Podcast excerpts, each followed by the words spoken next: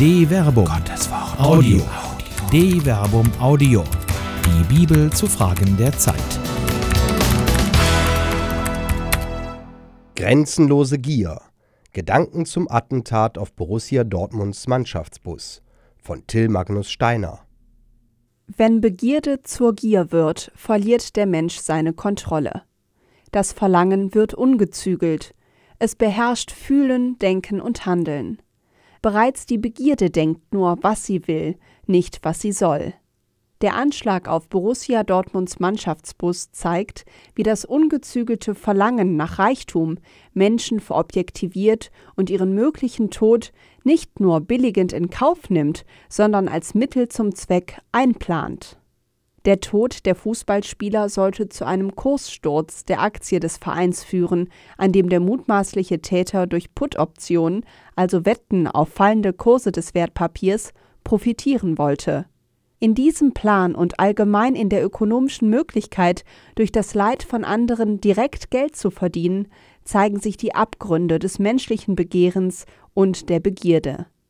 Wie weit geht der Mensch, um sein eigenes Verlangen nach Reichtum zu stillen? Mit Moral Gewinn machen. Eine schmale Grenze verläuft zwischen dem Begehren und der Begierde. Das Begehren gehört zur menschlichen Existenz und wird auch im Alten Testament gemeinhin positiv beurteilt. Hingehaltene Hoffnung macht das Herz krank. Erfülltes Verlangen ist ein Lebensbaum. Sprichwörter Kapitel 13 Vers 12. Allerdings gilt dies nur, wenn das Verlangen gezügelt und den moralischen Pflichten untergeordnet ist. Wer das Wort missachtet, erleidet Verlust. Wer Ehrfurcht hat vor dem Gebot, macht Gewinn. Sprichwörter Kapitel 13 Vers 13. Das Sprichwörterbuch definiert das Gesetz Gottes als Zaumzeug, um das Verlangen zu kontrollieren. Dabei liegt dieser Weisheit einerseits eine besondere Ehrlichkeit zugrunde. Das hebräische Verb am Ende des Satzes Jeschulam bedeutet hier bezahlen, ersetzen, rückerstatten. Das Befolgen des Gesetzes Gottes kann eine Beschränkung sein, die sich jedoch auszahlt. Dies ist aber andererseits zugleich eine Denkform, die allzu oft im täglichen Leben widerlegt wird. Dem, der Gutes tut, widerfährt nicht nur Gutes. Egozentrik. Manchmal muss man den Menschen und die Gesellschaft vor sich selbst schützen. Das Alte Testament weist daher an mehreren Stellen darauf hin, dass die Begierde denjenigen schädigt, der unlauter begehrt, zum Beispiel in Sprichwörter Kapitel 1 Vers 22. Er oder sie schädigt sowohl sich als auch die Gesellschaft, zum Beispiel in Micha Kapitel 2 Vers 2. Begierde kann zur Absonderung von der Gesellschaft führen, wie in Sprichwörter Kapitel 18 Vers 1. Gemäß dem Sprichwörterbuch zeugt Gier gar von Gottlosigkeit, die Gott dementsprechend quittiert. Der Herr lässt den Gerechten nicht Hunger leiden, aber die Gier der Gottlosen stößt er zurück. Sprichwörter Kapitel 10 Vers 3.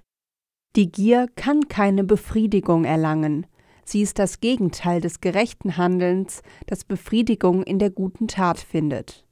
Das gerechte Handeln richtet sich an der Umwelt aus. Die Gier verobjektiviert die Umwelt. Eine Grenze setzen. In den Psalmen 20 und 21 wird Gott als derjenige gepriesen, der dem König jeden Wunsch sozusagen von den Lippen abliest und gewährt.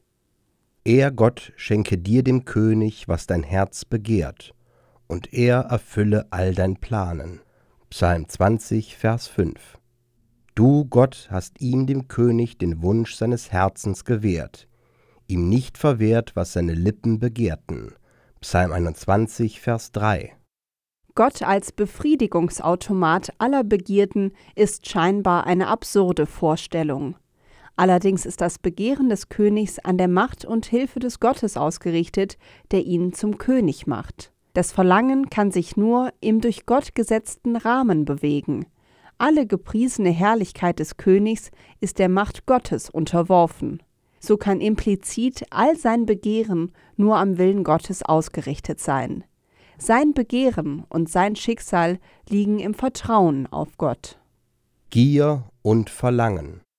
Das Attentat auf Borussia Dortmunds Mannschaftsbus zeigt den irrigen Abweg, zu dem Profitgier einen Menschen verleiten kann. Begehren braucht Grenzen, die das Verlangen zügeln, damit Macht, Hab und Profitgier nicht das leitende Prinzip werden können. Nur ein erfülltes Verlangen, ein Begehren, dem Grenzen gesetzt sind, ist ein Lebensbaum. Eine Produktion der Medienwerkstatt des katholischen Bildungswerks Wuppertal Solingen-Remscheid. Autor Till Magnus Steiner, Sprecher Jana Turek und Marvin Dillmann.